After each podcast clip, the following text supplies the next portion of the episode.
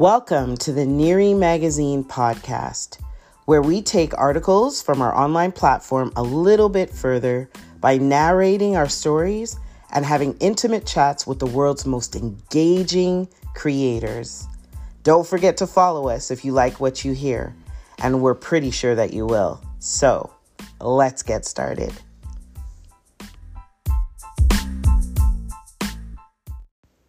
In his inaugural Neri article, Greg Frankson expresses the pain and the shame and the horror of the Canadian residential schools.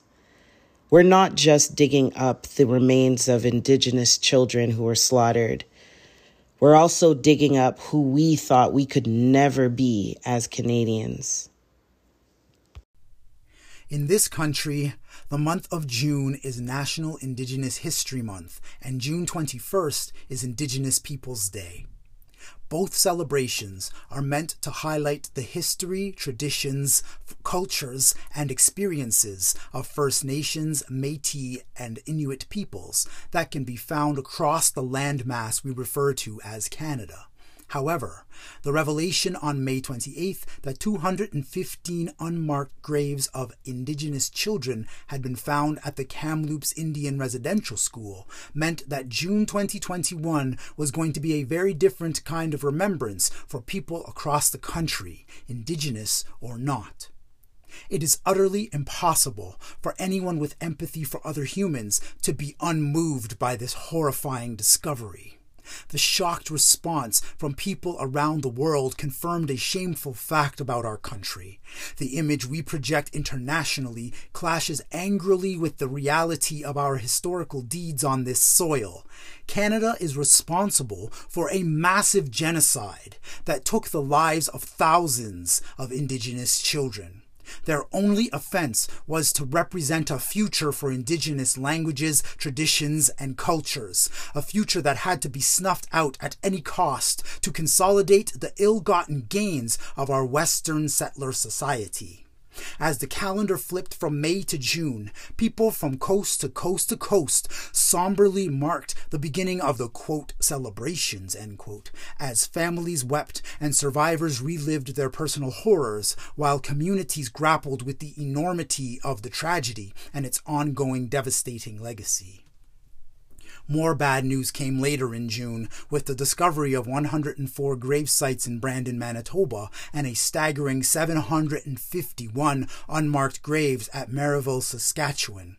That is over one thousand dead children killed because of racist government policy that tried to, quote, get rid of the Indian problem, end quote, for over a century with the help of Christian churches. I had to pause and wipe my eyes after writing that sentence. It's nearly incomprehensible.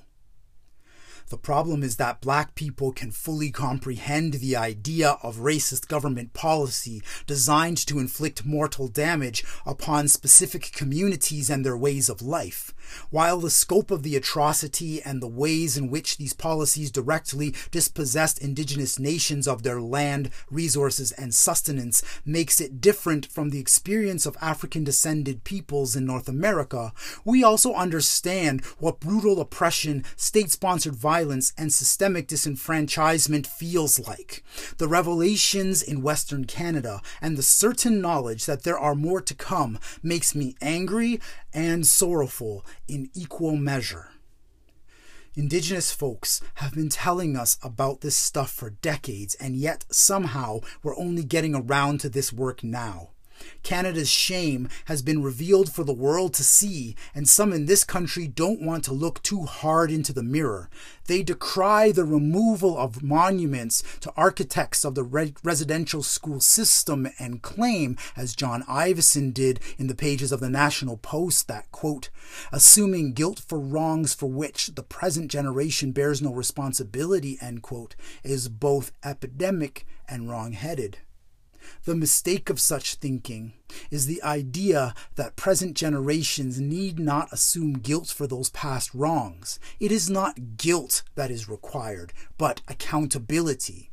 It is not a question of who bears personal responsibility, but rather a matter of reckoning with the systemic benefits that have accrued to settler populations from over one hundred fifty years of generational disparity driven by duplicity and violation passed down through the entirety of our history. It is a legacy that all settlers benefit from in some way. Even people of color reap the benefits of Canadian society when they immigrate, get educated, open businesses, and establish their families here. Near the end of June, the murderer of George Floyd was sentenced to twenty-two and a half years in prison. While important symbolically, I'd wager that most African Americans are far more interested in making wholesale systemic changes to ensure there won't be other George Floyds in the future. In the same way, we can't bring these children back. We can only honor their memories by dismantling any vestiges left of the system that killed them and provide justice, honor, dignity, and respect to the survivors, descendants, and communities ravaged by our racist Indian Act. We as Black people can see what needs to be done for First Nations, Métis, and Inuit peoples in this country. We only need open our eyes and hearts to the pain that is right there in front of us if we are brave enough to look. Our national celebrations culminate each year on Canada Day, when we typically gather in large numbers to mark the birth of the nation and revel in all things Canada. Without a doubt, it's hard to maintain a country for one hundred fifty-four years. It should be commemorated.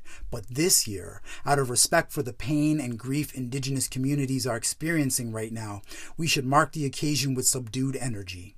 With over a thousand dead Indigenous children speaking to us this June with sorrowful voices, it behooves us to acknowledge that the foundations of our prosperity are planted in the blood-soaked soil of Turtle Island.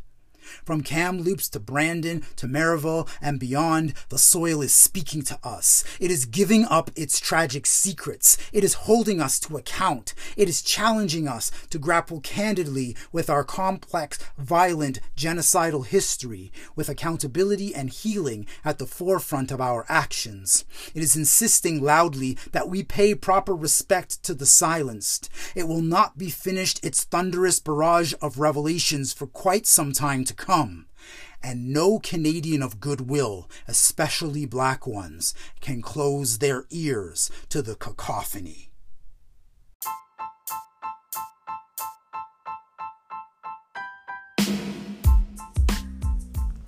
Thank you for joining us. Tune in again to hear the best articles and amazing interviews about Black excellence. Until the next episode, visit us at neri magazine dot com.